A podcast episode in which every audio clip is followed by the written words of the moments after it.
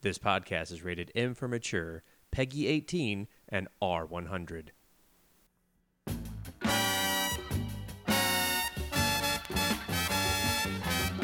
And everything I know, I learned from Frank Miller. And everything I do, I do as fast as flash run quarterback status and then some.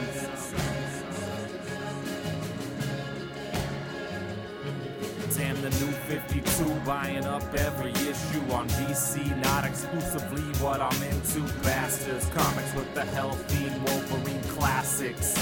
The soul down below, so anything can go. Hell be exclusively filled with past enemy. Sabretooth. And you killed your dad for the second time in hell, man. Tell me that's not badass.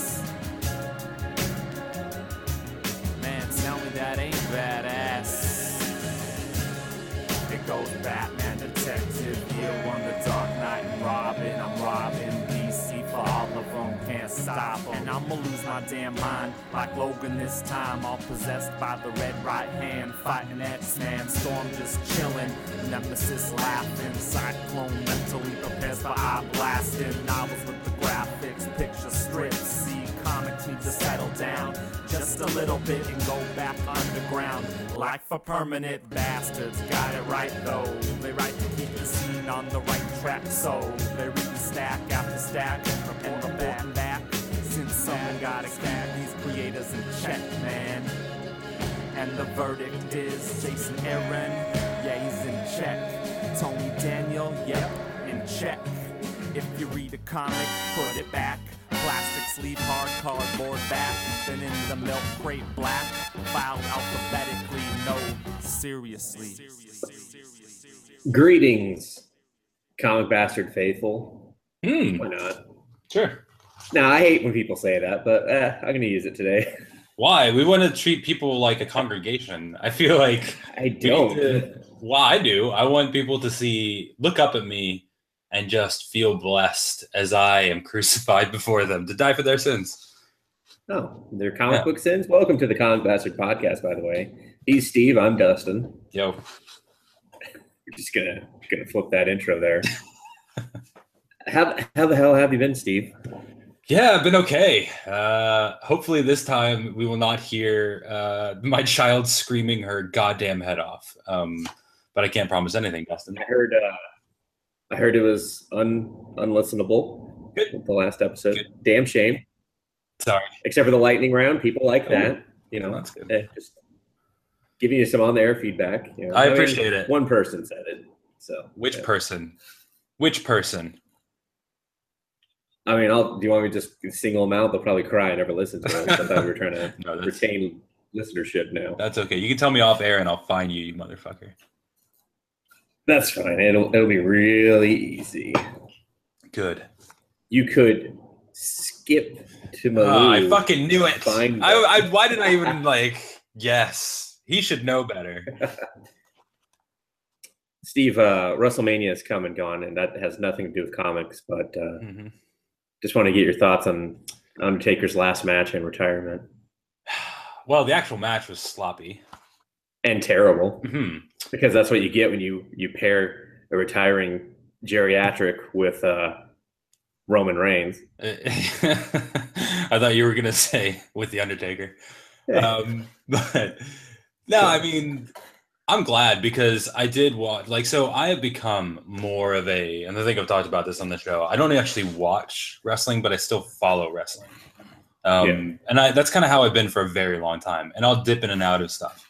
Um, but I'll always watch WrestleMania and I'll always watch the Raw after WrestleMania because I'm like a, was it, an Easter Christian who only goes to church, speaking of church, on, on Easter or Christmas. And like, I really enjoyed what became of him because like that the the way Raw started, I don't know if you saw it, was just him milking I the heard. crowd.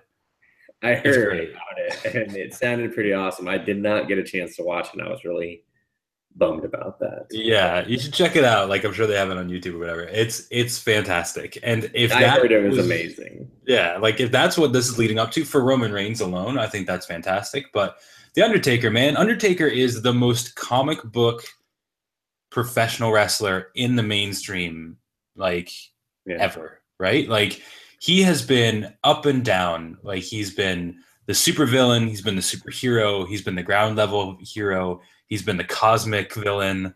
You know, he's been everything from uh, Rorschach to the fucking Spectre or whatever. You know, like he's just all over the place. And like again, I haven't really been following him in recent years, but I still remember when he first came out. Um, and I remember his matches is like his match when he turned face for the first time against uh, Jake the Snake Roberts. I remember some of his best ones, and it was a great send off after the fact. The match itself was pretty piss poor, but uh, what a way to go out! That was really symbolic. He's doing it old school, no pun intended. Um, but he did it. He left everything in the ring, and I thought that was great. Uh, how did you feel when he did his whole um, Terminator Two on the uh, on the ramp? Uh, yeah, the, the that ramp. I mean, I know everyone said it, but That's a long was like, fucking. someone is regretting this Yeah, ramp, seriously. and and just all the free Twitter comments that were posted. I mean, that was all I saw. Anyone tweeting about was the ramp. Yeah. Uh, I'm pretty sure like people were like the, the actual performers were like, oh, so this is what the rest of my song sounds like. That's interesting. huh. Did not realize that. There's a little How breakdown. quickly do I have to get back up the ramp? oh. Uh, yeah, I mean, just thank God they added commercials to that, right? So we didn't have to watch them all. yeah, Um, thank God. And I, when I saw that ramp and I knew there was an Undertaker match, I was like, oh God, it's gonna take a day and a half for him to get down there. And the fact that they always make you watch him walk away, we got at least an hour of just Undertaker walking and, and leaving. Uh, I mean, I'm happy he retired. I was kind of, I, he's a fun to watch, but not not the greatest lately. You know, I mean, he's um, he's been classically fun to watch, but he's been hard to watch over the past. Like it's it's difficult. It's like watching your dad just get beat up, and it's like, ugh. Yeah, and just not being able to sell. Like he could sell stuff, but no one could get him to sell stuff just because he was like, "Oh, botch that! Oh, botch that! Sorry Yeah. about that," you know. And that really weird botch, and then it felt like he didn't want the match to end, so he was just like, "Nah, keep going. We're not going to end on a botch," you know. Just like Yeah. keep going. And Roman was like, "I don't fuck no, dude. No, I'm done. I'm tired. That yeah. ramp was long." but you know, I mean, the, the retirement was very, it was good. It was touching, you know. Yeah. So just thank God he didn't go all the way back up the ramp. I was just like, oh, he found his mark and they lowered him. Oh, thank God. Yeah, I feel like he. I thought would because he was just standing there for a long time, and he pumped a fist or whatever at the end, and he was Yeah, just and still just standing there. it. He was just like, Yeah, I was like, is someone just gonna come get him? Does he is is he lost? like, yeah. So but poor guy. But what a career! What a career for him. So yeah, he still got like, he's still the highest paid wrestler like ever. So I'm pretty sure he's doing all right. that dude'll be fine. He's banging. What's her name? Michelle McCool. Is that who his wife is? Something like that. Yeah. Yeah. I'm sure oh, he's she's all right. doing most of the the banging though. He's probably just laying like it hurts everything. Do you think like when she like elbows him in the side, he does that spot where he like sits up real slow and in the match, you know, and Roman Reigns and he just like falls over and he just kind of mounts her that way. I think that's probably what happens during his love. I mean, he probably just does that when he gets out of bed, just like ooh. That's the only way he could keep the you know the abs and the conditioning for that. And she's just like, knock it the fuck off. He's just like, no, I gotta keep the eyes going too. Oh, giggity goo. oh. Yeah. yeah, that's also his O face. So, Oh man, I bet it is. Hmm. Uh, I mean, but uh, wrestling, wrestling aside, we're here to about, talk about comics because people are like, stop fucking opening about wrestling, you assholes. No, I, don't, I still don't understand. Hold on, I don't understand Okay. how on some level you can't be a wrestling fan if you're a comics fan. Like for me, the storytelling is very similar. the The product is very similar. Like you have to have at least have some kind of appreciation. Like I said, I've dropped off, but like I still am kind of invested in it. It's a it's basically about good and evil wearing spandex fighting each other in impossible scenarios. That's what we're talking about, right? So anyway, continue, Dustin. I'm sorry. No, it's fine. I mean, I, I don't disagree. I think we've talked about that a lot on this show and its past iteration, whatever you want to call that. True, true. Um, comics, Steve. I'm gonna, I'm gonna read you something just Okay. so we can all have the context of sorts and soak it in. Ooh. Let me get my listening voice. Go ahead. Marvel VP of Sales David Gabriel, Gabriel, I don't know, whatever, uh, said the following.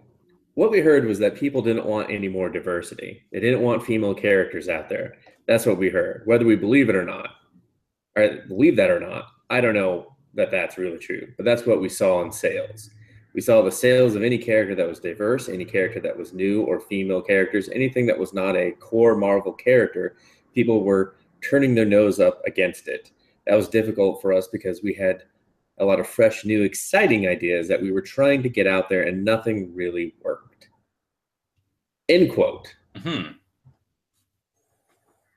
So basically, because this is how the internet works, everyone read that little first snippet and heard diversity didn't work, and that's why they're doing the generations thing, and we're gonna go back to just Thor is Thor and no more she Thor or whatever the fuck. I know they wanted us just to call her Thor, but how the fuck can you have two Thors and not differentiate one with some sort of name?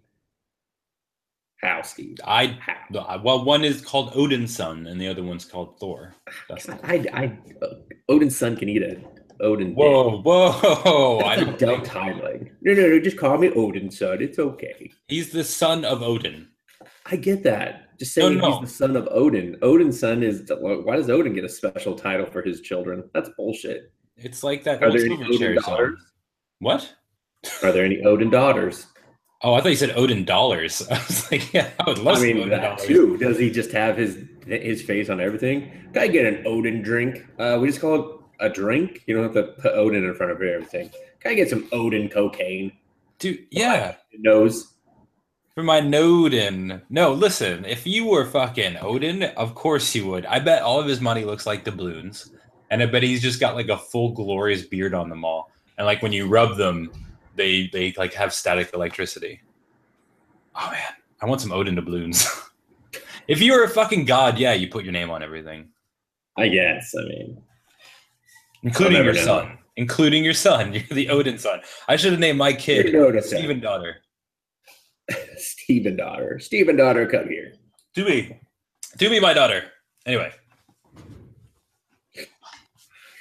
Um. So yeah, basically the you know the world freaked out. Like I was seeing this uh, tidbit everywhere Hmm.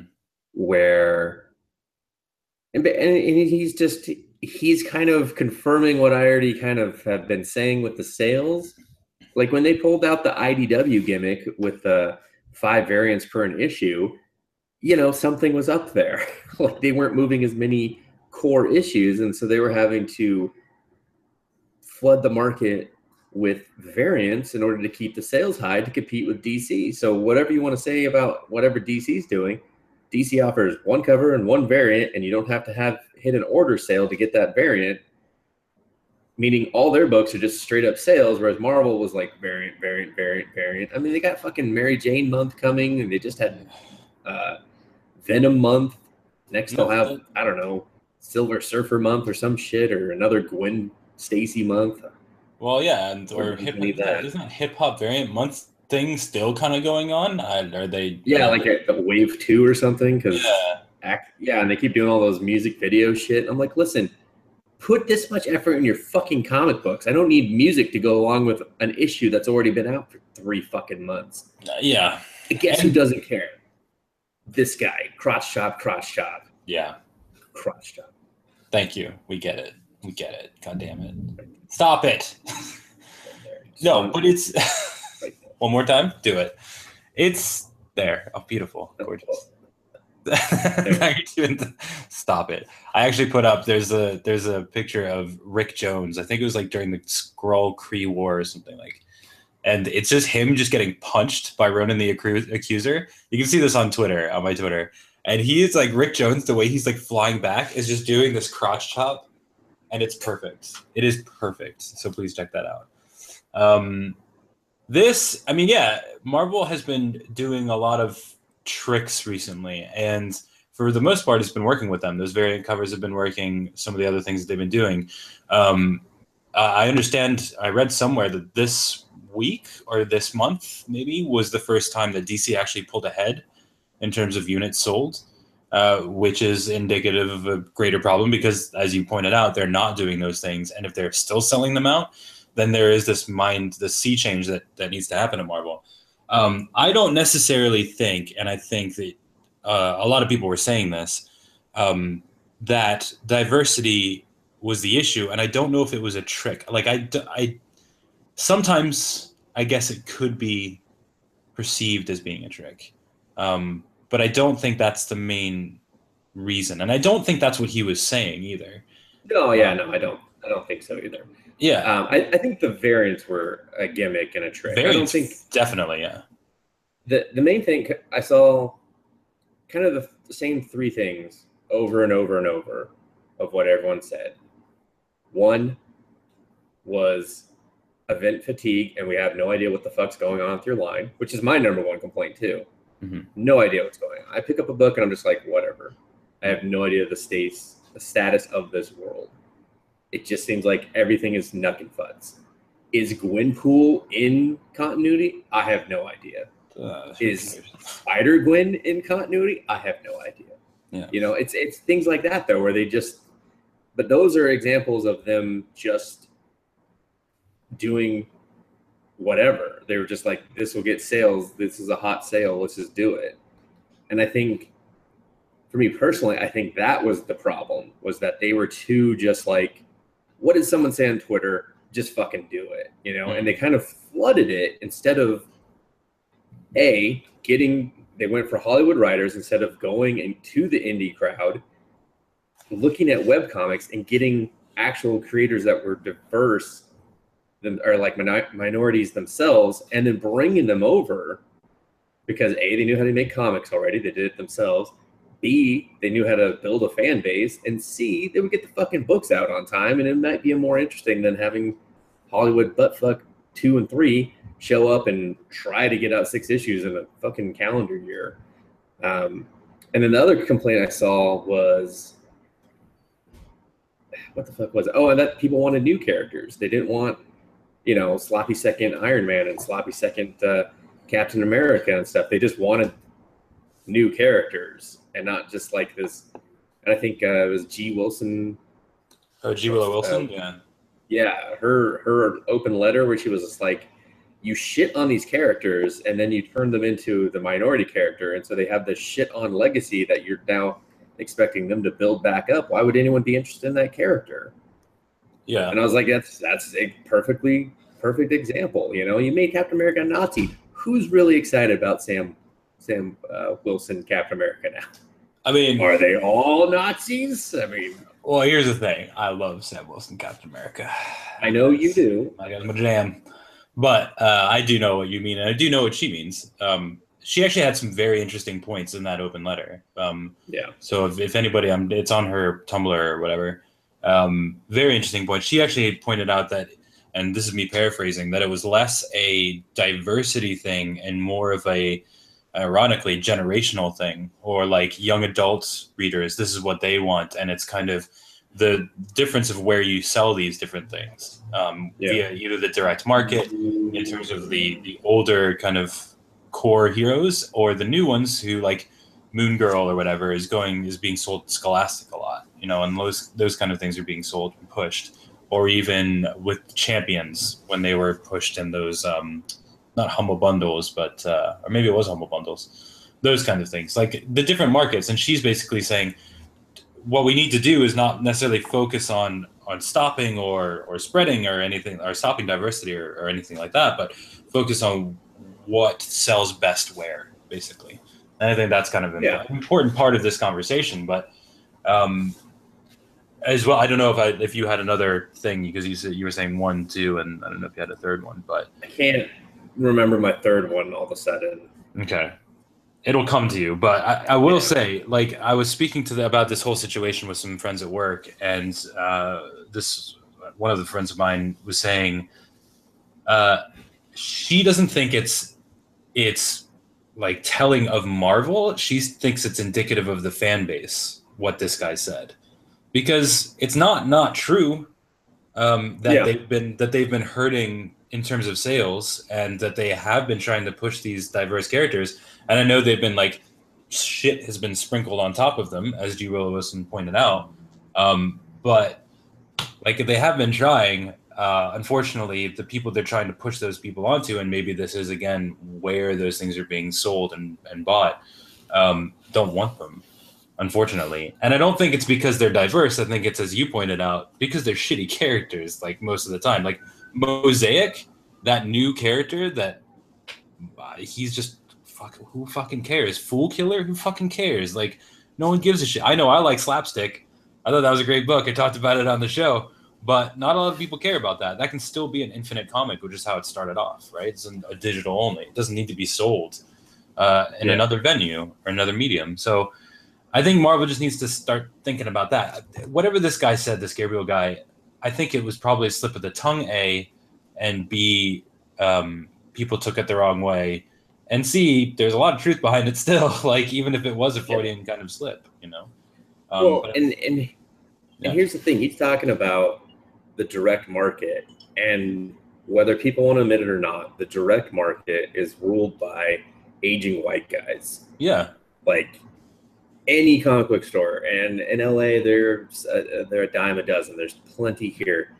Every comic book store I go to, the predominant customer is an aging white guy. That's just you know that's the facts. I can't like you can't just be like ah you know pop some different people in here. Like they're the ones there spending the money, and so what I and I think one of the problems is is that Marvel listened to the internet, and the internet's a bunch of fucking thieves. Mhm. If you look at how many people commented on this story, and I mean I was seeing it everywhere, and I was just like, there's millions and millions of comments if all of you fuckers cared this much, why don't they have a million sales? Why aren't books even cracking close to that number? They're not. They're in the, you know, like 25,000s and shit like that and, and higher.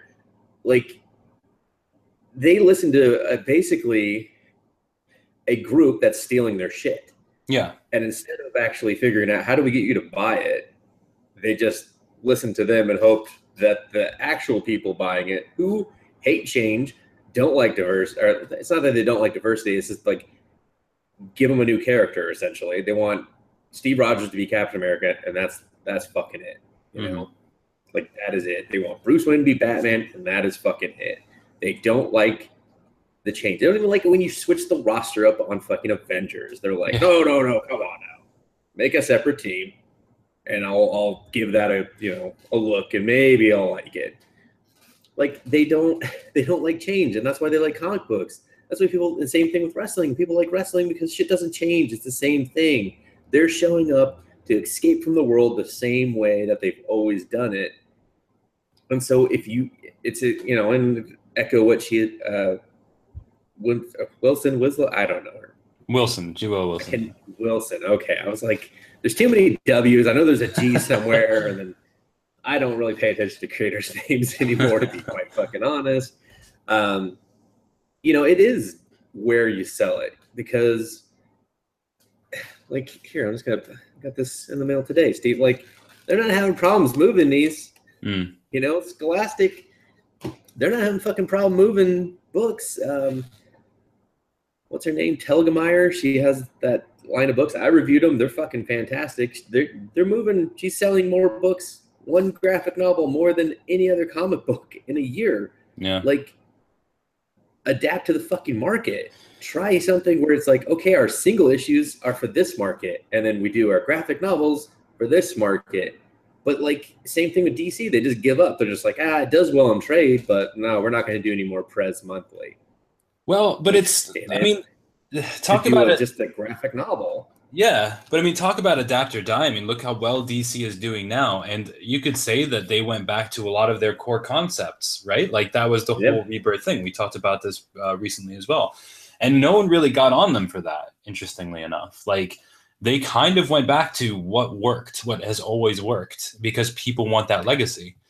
And look, Well, I think like I, I just want to say real ahead, quickly, real quickly, like the reason that a lot of those people who are still like like us, who are old aging white guys, who are still kind of spending our money in these, is because they have been marketed towards us. Like, and this has been a predominantly white male uh, idea. Like, this is has been pitched to us. This has been what like th- we've been their their target audience up until recently.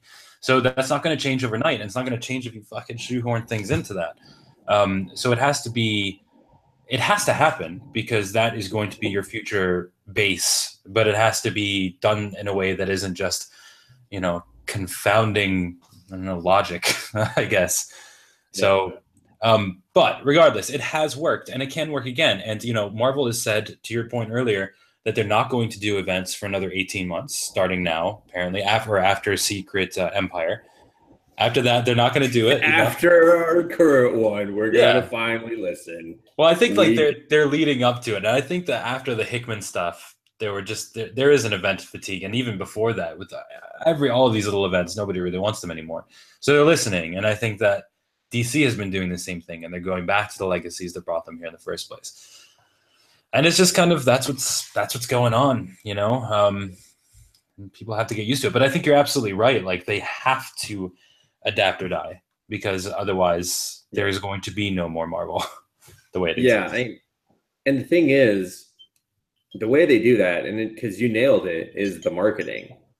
Um, and I, I always, I, you know, ever since I heard this guy's this interview with uh, Sean Phillips of, it's the, it's the marketing, and I, you know, I deal with a lot of these people, and they're great and stuff, but it's just like they're not given the tools, or they don't have the resources or the creativity to do anything. Like you look at Valiant, like they'll try anything. They're just like slap our shit on this and that, whatever, you know. Mm-hmm. But that's the thing; they just don't have the marketing push. They don't have the right resources because there's not enough money in it. So there's no real creativity. They like, I get, and I'm sure you get the same thing, Steve. So many emails where it's just it's completely interchangeable. It's just like, here's our flattering words for our new title Mhm. and that's it. Here's our one image poster or one word poster for our new title. There's absolutely, it's like the, no one knows what to do with promoting comic books. And so they're just like, you know what, here's a sexy butt cheek. And that works, you know, Yeah. because everyone's like, well, I like a sexy drawn butt cheek. Tell me more. I'm listening. that variant cover. Yeah. I'll flap. I'll fap to that. Let's go. and but then it's like, and that's why I think everyone got so pissed at the whole variant fiasco with Marvel at the third or fourth or sixth time they did it. Is because the people that were like buying digital or just downloading on the internet because I'm sorry, but that's more of your base than your your buying base is the Mhm. downloaders. Uh, especially when I can't stop seeing new download sites just like popping up every every which way. But um, you know, they're reading it a diverse book about a strong young female character. But the people that are buying it are these old white guys that are like, yeah, I want that sexy variant. Mm. like you're trying to appease two worlds, and what Marvel and a lot of times DC don't get is you can't. You either got to just take one book and be like, this is for this fucking world, and this is for this fucking world, and call it a day. And I Mm. think DC has successfully started to do that. Like the Wildstorm is like, this is the audience we're going for with the Wildstorm. Young Animal, this is the audience we're going for. Core DC, this is the audience we're going for. And that's it. They're just like, we're just going to carve off nooks. But Marvel was, their thing's always been everything, everything here and everything for everyone. And the minute they destroyed the Ultimate Universe, you know, Yeah. and just bled that shit into the normal because they're like, well, we don't want to lose Miles Mm. let's bring Miles over. And I didn't want to lose Miles either, but he doesn't work in the, the normal Marvel U because you're just like, you just smacked two histories together and be like, deal with it. And you know what the common audiences do? No. it's true. It's true. Like they should. They just should have taken him and just let him have his own thing and just made it like a Max series or something. How, how is Miles in his own world with no other superheroes but his villains not more interesting Yeah. And dude, than I- anything they're doing in their film? I am. I am. Yeah. when Spider Woman thing. thing. Like I, I fucking love Miles Morales. Like I, I think he's great. What a great handoff to an amazing character. Like and for him to stand on his own as Spider-Man and seeing that journey was fantastic. It's the reason I want to see him in the movies. Like I think that story is more compelling. It's the reason that I think Sam Wilson as Captain America is more compelling because you put somebody uh, from a different background into that position, and it's very interesting. And you see that person grow in a story that's never been approached before.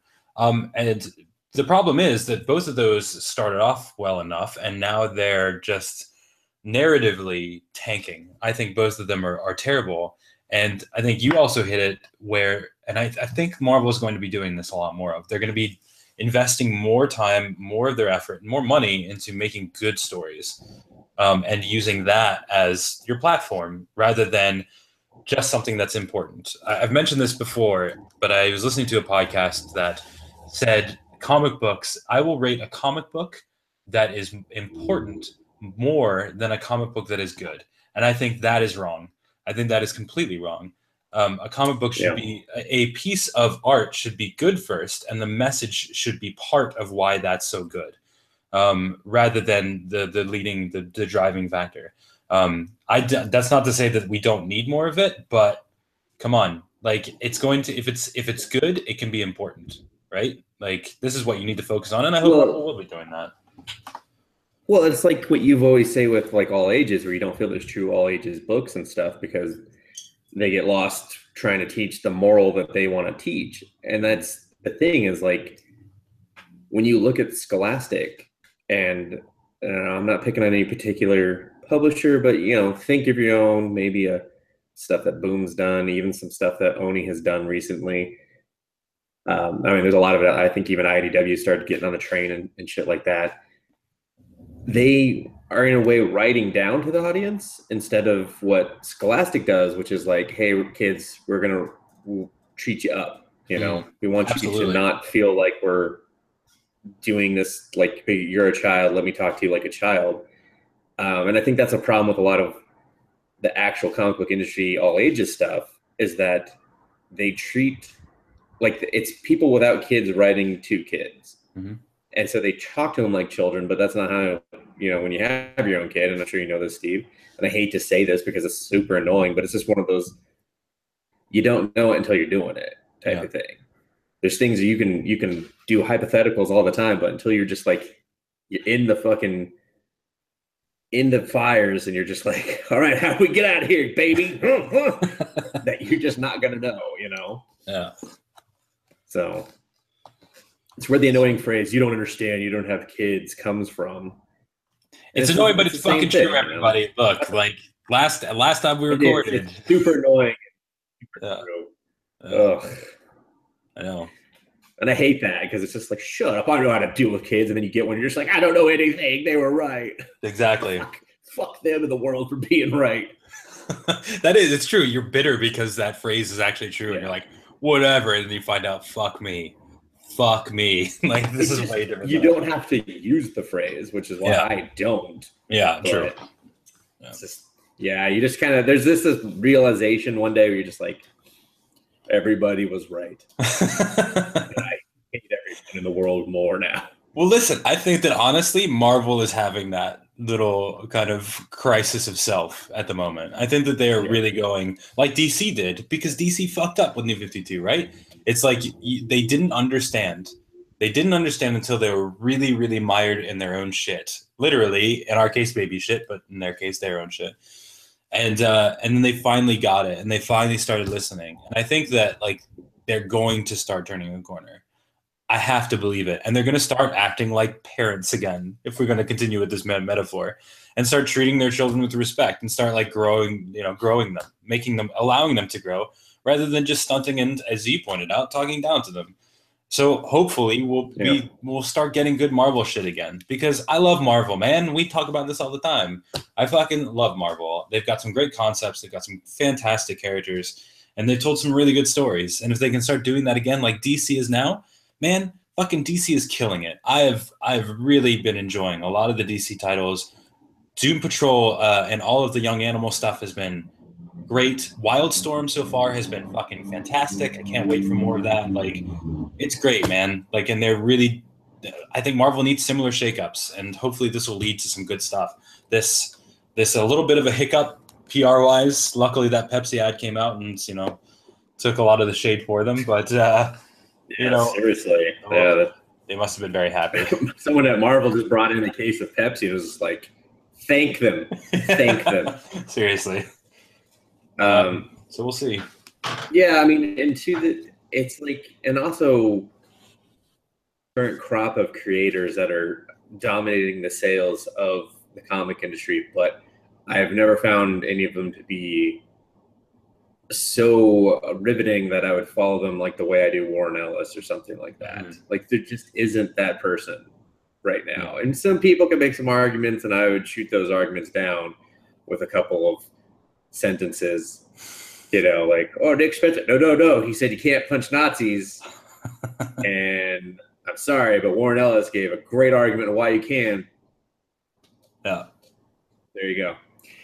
Not to just keep bringing up Warren Ellis, but there's a reason for that as well. Um, but yeah, I mean, I do hope they get some things because I, I don't find anything they're doing interesting. You know, when you just say, "Here's a new character in the armor," I don't give a fuck. Yeah. You know, here's a new person holding the shield. Like with Sam Wilson, it's at least interesting. He was there, but like the rest of the stuff they kind of did was just like it was kind of just overnight. Like here you go, deal with this, and it's like okay, but what about like build up? Like why don't you build up to this? And I know you guys plan this stuff out, but it, it's just there could be a very natural progression to stuff, and I don't think I don't think the current editor in chief at Marvel is good at that. He's a hotshot booker. Mhm. Like he just he's like boom, boom, boom, just do it.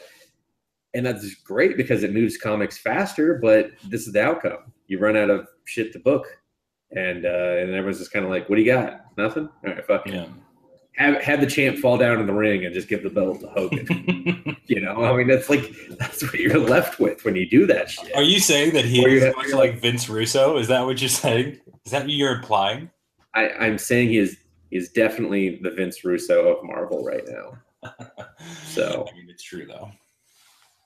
Yeah, and if it gets back to him, you can come on the show and do your flattery little Marvel talk, and I'll still be like, I don't know, Vince, I'm just not buying it. Uh, my name's Axel. I've told you five times. Ah, whatever, Russo. yeah. We'll just speak to him in the Russo voice. I don't. I don't know can't Russo believe- voice. He just sounds like a New Yorker He's a douchebag. Bad. Yeah, it's perfect. So, uh, Steve, I think is there anything else you'd like to to say other than giving your prayers and blessings to uh, Marvel because I know you're rooting for them. I personally would find it very interesting to see them fail and to Well, see what that would do to the comic book industry. They are failing. They are failing. I mean, like number wise, they're still doing okay, but I mean, this is the beginning of a trend, which I'm. I think they're hoping to stem. But I think a little bit of humility is good for every big business, every person, every country, really, um, every institution. But I think it's shows the character, the moral fiber of any of those individuals when they can bounce back and do something great. So yeah, I do hope that they kind of go through this period and have a lot to learn from it and hopefully become better. Um, so I am rooting for them. Yeah, I can do it up, man. Yeah, I mean, Yeah. they they were being very cocky Sure. um, especially when DC did the, you know, the the rebirth uh, soft reboot.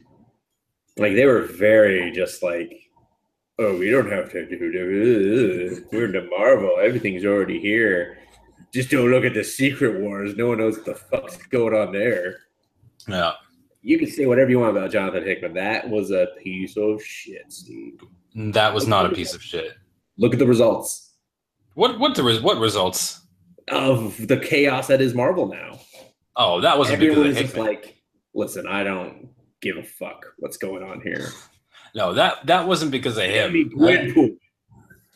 that was I got Gwenpool had nothing my to do with. I mean, I do have got to actually He holding it open. Everything to do with a everything. goatsy is a goatsy situation. Um, yeah, no, I think that I love Secret Wars. I thought that was a great fucking series. Esad Ribic, fucking great art, whatever, man. Yeah, the mouths open all day every day. Just waiting. Just nom, nom, nom, nom. Everyone, yeah, just everyone was waiting for a galactic dong in their mouth. I mean, who isn't really? Isn't that I what mean, life we is all about? most. The meaning of life is a galactic dong, Dustin. Wake up, stay woke. Hashtag. Stay woke. Yeah, Marvel needs to get woke. They do actually, They're like looking it up. They're like, oh no, that's not us. No. but that's Maybe we should move to Burbank as well, and then we'll be more woke. You gotta move to Anaheim, but you won't get woke in Anaheim. You'll just get more white. you just get broke. What? No, does Uh. that make sense? I don't know. Sure. Thanks, man. I don't know what you're going for. I was going with uh, Anaheim's the whitest place in uh, Southern California, outside Oh. of uh, San Diego Makes sense. or Sacramento. California is weirdly white in some spots. It's just like weird, like a white bubble, and you're just like, you want you want to talk about this, Steve? Let's talk about this. Talk about staying woke. Talk about Warren Ellis. Transmetropolitan, Yeah, man. Volume Two, Lust for Life. We were supposed to do this last time, but my kid had a fucking aneurysm. It is a great cover. It's You a great everything, really. I don't know how. For, okay, before we go into spec- specificity, uh, Yeah, what like are you still enjoying this trans metropolitan journey that I've shoved you along? yeah. I mean, I I think it's actually uh, great. I, I'm kind of glad I read it at this point in my life. I think if I had read it earlier, I don't know if I would have been as not critical, but as aware of everything he was doing. I think I would have just been like, "This is amazing," and been more lost in how good it, you know, how good it was, and really missed why it was good. Yeah, If that makes sense. I would I would have been more on the hype train than uh, the like logical processing train. That was just like, yeah, no, this is good for a lot of logical good reasons. That's how you talk in a logical train, by the way. people. that's yeah, it's fact. Um, for the hype train, you're just like, woo, just all the time. Ric Flair constantly. Yeah, it's just a Um, Ric Flair train. old age Ric Flair, who just isn't really kind of incontinent and doesn't really know what he's talking about. Yeah, Um, the slick back hair, and he's just like, "Where's my alcohol? Why is my daughter here? What is she doing with my gimmick?" oh, she's a very attractive young lady and very talented. But um, for those of you who don't know, maybe we should probably say that we are doing what's called uh, here at Oh, the Comic Bastards podcast, the Year of the Bastard, which will be um, more. You'll know what we're talking about more next time because that. There you go. For those of you who are following us on YouTube, which you can do, uh, Dustin just flashed the next trade, which is called, funnily enough, Secret. what? Year of the Bastard. Oh. Um, so yeah, Dustin is reading Transmetropolitan for the first time. I'm reading it for the third time. I can't remember. Like all the way through, probably the third time. But uh, I actually do agree with you because the first time I read this, I am a loser. The first time I read this, like I think I was a bit too like I think I read it kind of um was it just when Bush was like I think uh, elected. So I was like right in college, basically, um, my Mhm. second or third year, maybe even fourth year of college. Um, and it was I was like, oh, this is really good. Like the writing was genuinely great, and that's kind of what I was focusing on more than the message. But I think right now in 2017, currently, like this is as you said, a perfect time to read this. Um, Yeah. and it seems like every trade so far has been focused. I don't know if you agree with this on one particular thing. Like the first one was kind of like him coming back, I guess. Obviously, that's the arc, of course. It's more of an introduction, but this one, Lust for Life, uh, the second trade in the series, seems to be about refuge or being a refugee in a lot Yeah. of cases, um, which, of course, a lot of shit is going on right now, uh, obviously. Yeah, that's why I Um, was very poignant two weeks ago, but Yeah, I Here we know, are. I know. Yeah, still it's- relevant-ish. it's still relevant and it's not the only thing theme that's going on in here there's a lot of uh, i guess the first one was talking about a lot of transitioning um, happening and the old to the new that's still happening a lot in this um, do you want to go through it and kind of like talk about each story real quickly or um, do you want to talk about this as a whole Um, no, we I guess like we could like we could talk about like what happened, like the big things that happen uh, in each one. Yeah, that's what. Yeah, why you, you you can lead Okay, if you want. I think Sure. everyone's tired of hearing me a little bit. I don't know about that. sure, they are. Yeah. they they are. I talked to them, and uh, yeah. Um, so the first story within this is I can't. I don't know if I'm going to be able to find the actual story headings or the titles, but is about Boyfriend is a virus. boyfriend is a virus. There you go. Uh, and that's quite right on the nose because this is about Shannon or Channon, who is Spider Jerusalem, the protagonist, antagonist guy in this, uh, the journalist, Gonzo journalist, kind of gone wild. It's his assistant, and she is dealing with a situation wherein her boyfriend has dis- has chosen to be transformed into a cloud of nanobites, basically right? Like they're tiny, Yeah. tiny little robots. So his consciousness is going to go into those, and there's within this world of Transmetropolitan.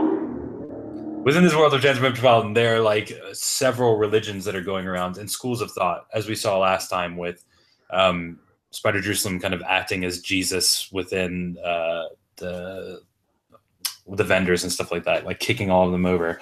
Um, and we will see this more, I think, in the future, where there's so many religions going on and so many schools of thought. One of which is transcendence, um, being a common theme throughout them. And this this whole idea of um, transferring your consciousness to a cloud-like substance, which I'll kind of show in the Wow, YouTube it's version. eerie. I was on that same page. Oh, really? Uh, this is kind of what they look like for people who follow them on YouTube. They're basically just big pink clouds, and they can kind of pull matter from the I don't know the environment that they're in and make stuff. So they can make like little flowers and roses, which you see throughout this whole thing and in that very page. And yeah, so it's it's her dealing with this becoming this her boyfriend becoming this thing and not being able to be with him again and Spider Jerusalem kind of helping her through that, like through that process. Um, Yeah.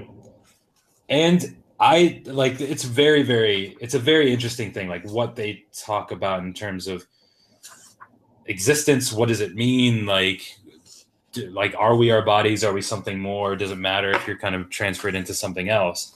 Um, and that bleeds nicely into the the following stories. I feel like, um, which is why I think there's one kind of constant theme.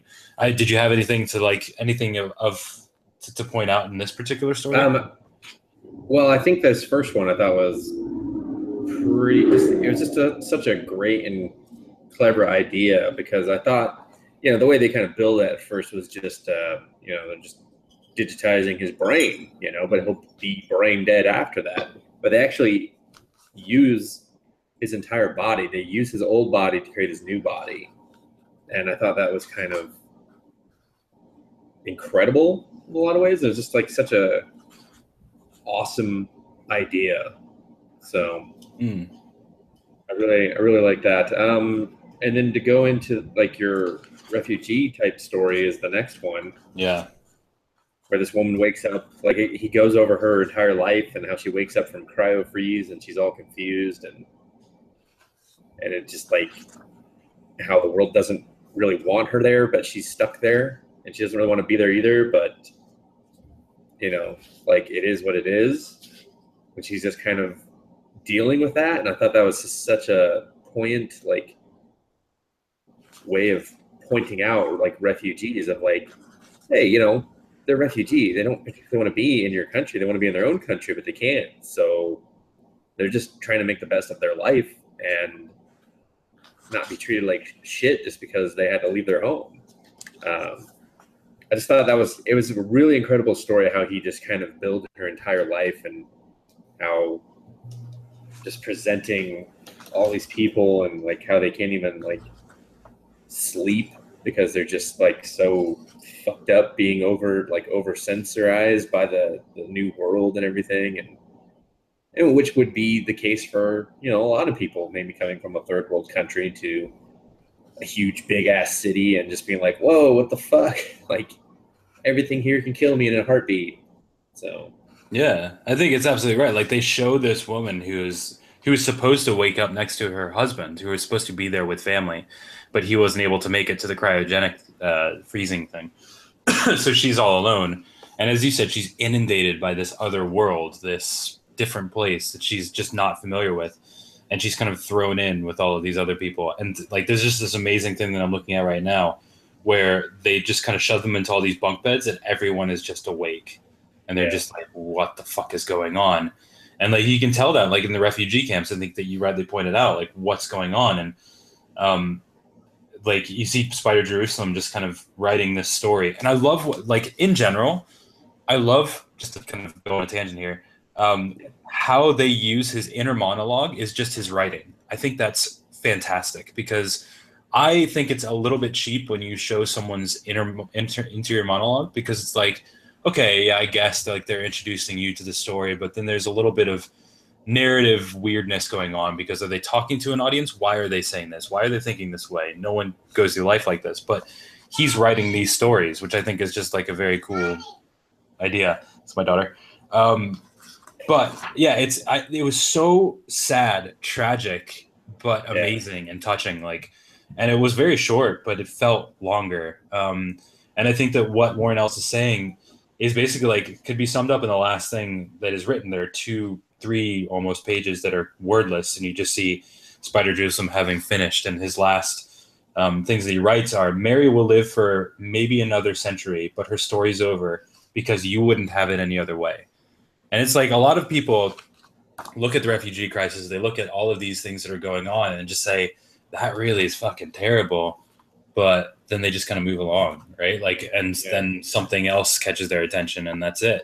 Because we wouldn't have it any other way because it's too uncomfortable to to embrace or to kind of go against, you know? It's and I think that's what he's talking about.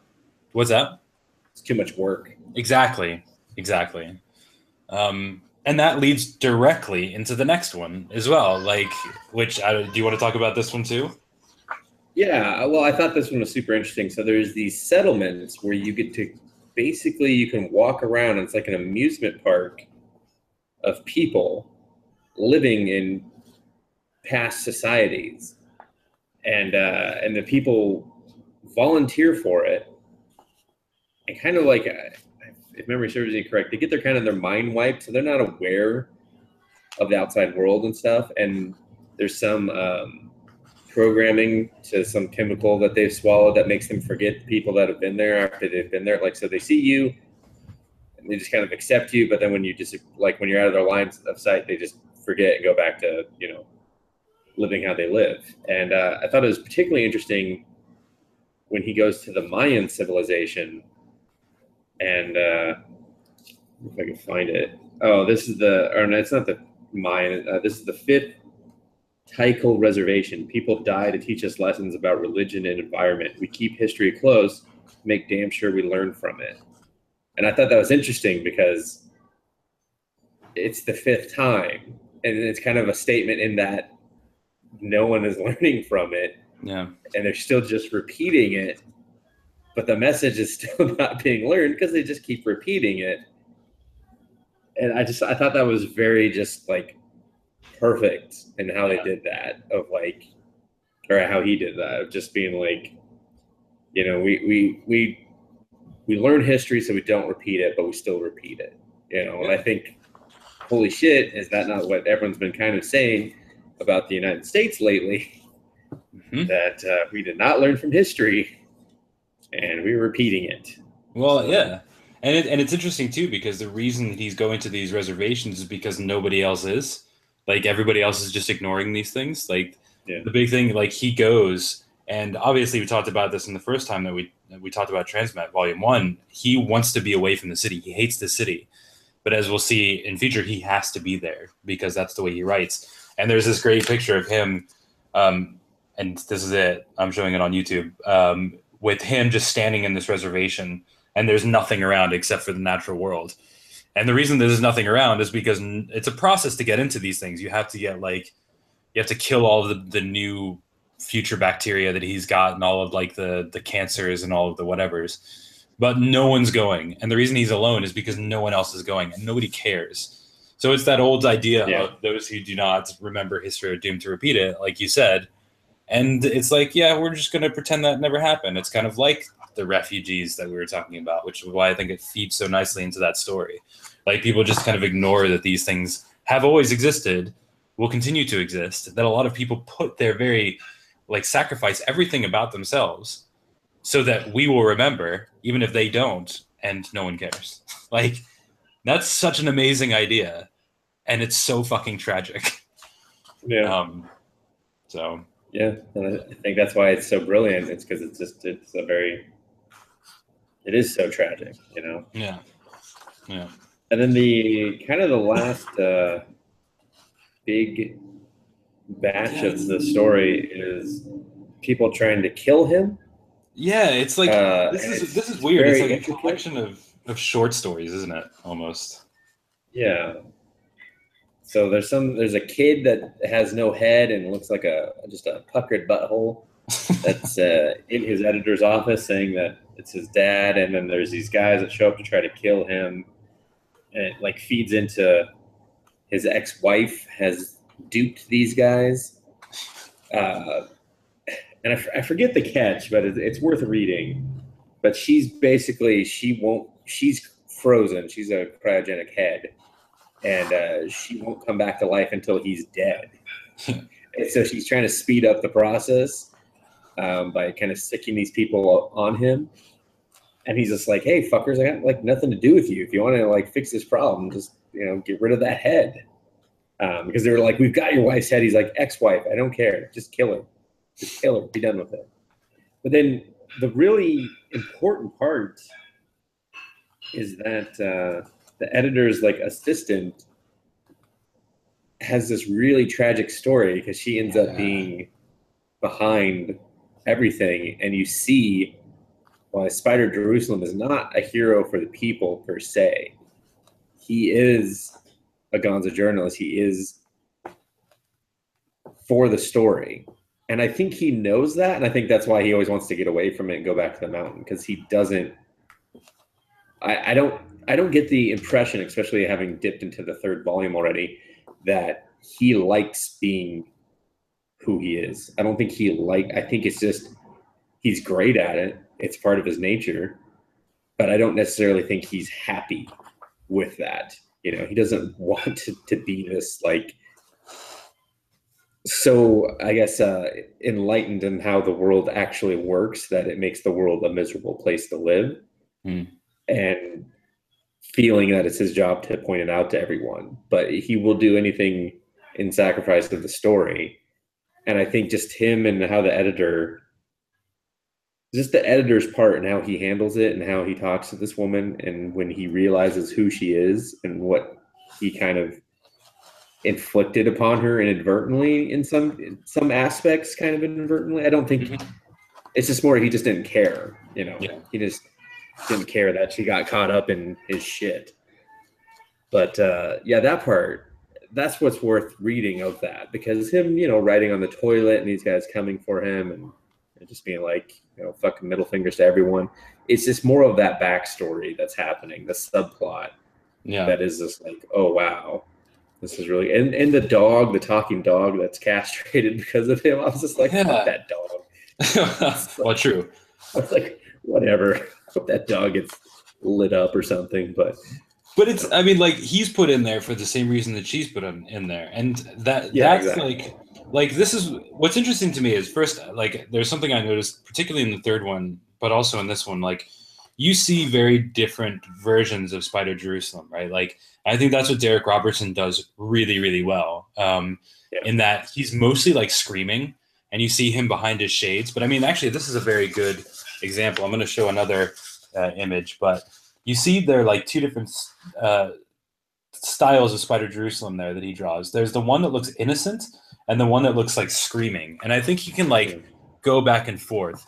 But one thing that I think I'm learning now about the character Spider Jerusalem, and this became, we'll talk about this, I think, more in the third volume, um, Year of the Bastard, but it's that I just thought he was a very cool character when I first read him because he is he is Warren Ellis's off the leash. I want to just say fuck you to everybody. But Spider Jerusalem is a piece of shit. Like Spider Jerusalem should not be celebrated. Um, he is a great journalist because he will do anything to get to the truth. but he is not the hero, like you said. Like he is not the hero of the story. He castrated a dog, which is basically a sentient person, to the degree where this dog, his life is ruined. And fair enough, like this dog is a piece of shit too, but like it's fucked yeah, up. but I mean, still, it- yeah. yeah, it's like it's messed up. Two wrongs don't make a right. Type Exactly. Of thing, you know?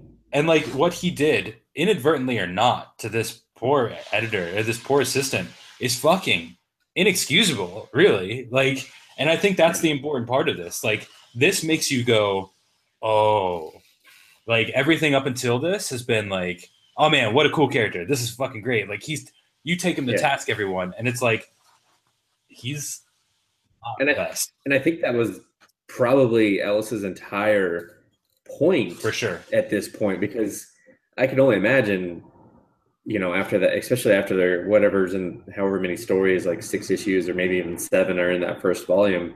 That when he got to this point, everyone was just like, "Yeah, this character's awesome." He was like, "Whoa, whoa, calm down." No, he's not. Let me let me pull back and show you. A, he's he's gonna kill some people, and he doesn't give a fuck. Really, it's like Yeah. He didn't have that. I, I thought that, and I should probably touch on that too. He kills um, a couple dudes, or maybe three, and there isn't even a remote sense of panic or remorse. He's just like, "What the fuck is going on?" Hmm. And at first, that seems kind of cool, but when you think about it, it means that's how familiar he is with death and taking a life. That this shit does not phase him. He he's like, "How is this affecting me?" Mm. not eh, I just snuffed out three life forms, whatever. Um, and I and I think maybe that's like glazed over a bit because the story just kind of goes there because he's just frantic after that. He's a little bit frightened. He's frightened for his own life, which is a very human thing. And I think the story kind of focuses more on that and eventually, but yeah, he just kind of takes life and is just like, eh, oh well, you Yeah. know, like it was either me or them, and then that's you know kind of what he says. It's weird because that's what he thinks about the city is it's like life or death, me or them. But uh, usually it's flipped, and that's like how the mountain would be. Yeah, and it's it's it's interesting too because like this whole like the revenge story of the dog happens, and the dog finally gets to him, and is just inconsequential. Like he he leaps at him, but is at that point blind and just completely fucked up because of all of his misadventures, and he just like falls behind him, such that like regardless of whether Spider Jerusalem wants that to be like like cares or anything else, it just happens, and it happens around him. Like he is a selfish motherfucker. As much as he like wants to get the truth out there, and I don't necessarily think he wants to do it because he's, although he is in, in many senses narcissistic, but he is just he's just doing it because that's what he does.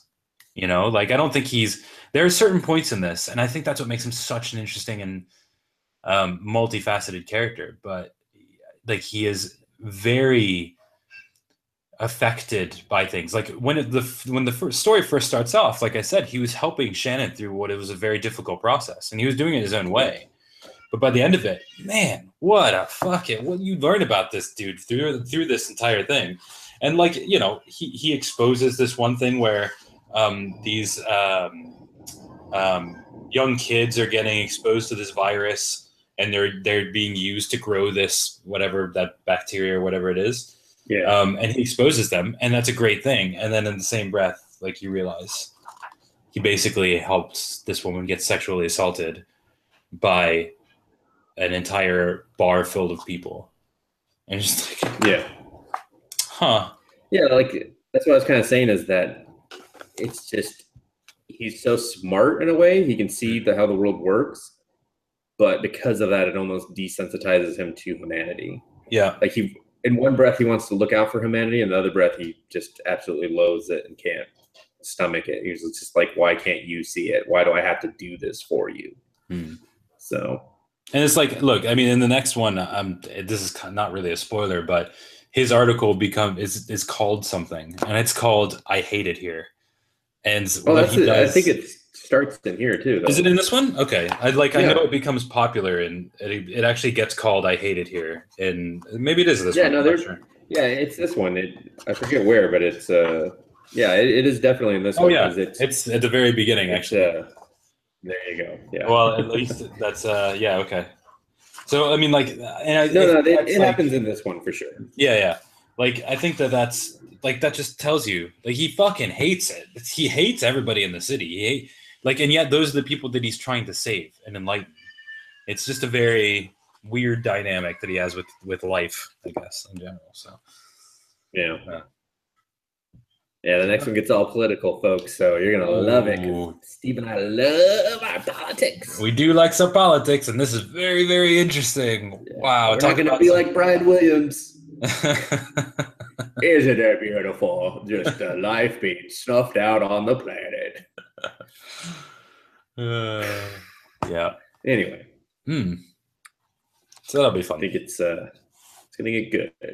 So It gets we might sneak it in next time. I don't know, whatever. We could try. I, I'm okay with this. I'm I'm having a blast doing this all over again. And I think again, like if you if anybody listening to this uh, has the chance either to read it for the first time or read it again, I think it's definitely worth doing so um, right now because there's so much uh, that this touches on that I think is just incredible. So Yeah, and well, and I and if anything, I'd say if you read it and you were just like, "Oh, this is amazing" because of the writing and the character and everything, you know, reread it to see, like, without the the, the gaze of hype or the glaze of the glaze. The I think both hype? work. Both of those Gaze things work. Eh, all right, we'll go with it. Anything gazy or glazy of hype, and uh, you can maybe see different things in the story that you didn't notice. That hopefully we uh, pointed out for you that uh, Spider Jerusalem is a a terrible human being. I don't think Warren Ellis has ever said that he was like supposed to be praised and loved or anything. I could have swore I read once that he was like, no, he's a piece of shit, and I I don't want you to like be like, yay for this guy. You know, it's one Yeah. of those things you're not supposed to cheer for him. No, but he's he's like Rorschach in that way, right? Like where people mm-hmm. remember him as a cool character. He's a piece of shit, man. Like he was not Yeah. a good character. He's not supposed to be a good character, and that's the point. Yeah. So the people who save us are not always good, and the people who say that they're going to save us are generally politicians, not good at all either. So nobody's good. Yeah. That's the message. That's the uplifting message that we'll leave you with, I guess. So eat a gun is what Steve's saying. Me, I'm saying wait until next time so you can hear another episode of Comcast's podcast. Thank you for tuning in, whether you're watching this, listening to this, or whatever. We appreciate your comments. If you have something you want to add to the Transmetropolitan that we missed, maybe something where you're like, oh, you guys completely missed this, we would love to hear that. yeah. We welcome your comments. If you like the lightning round, let us know. We will do it again. I'll make Steve answer 20 some odd more questions that will be given no context to. Yes. And uh, just in general, if you have something you want to say to us, you can find Steve at Stevil Empire on Twitter. You can find me at Ender the Hero, and you can find Comic Bastards at Comic Bastards or on comicbastards.com, where we welcome you because that's where this podcast is hosted. And without you going there and going clickety clickety, we wouldn't do it. So thank you, and uh, we'll talk at you next time.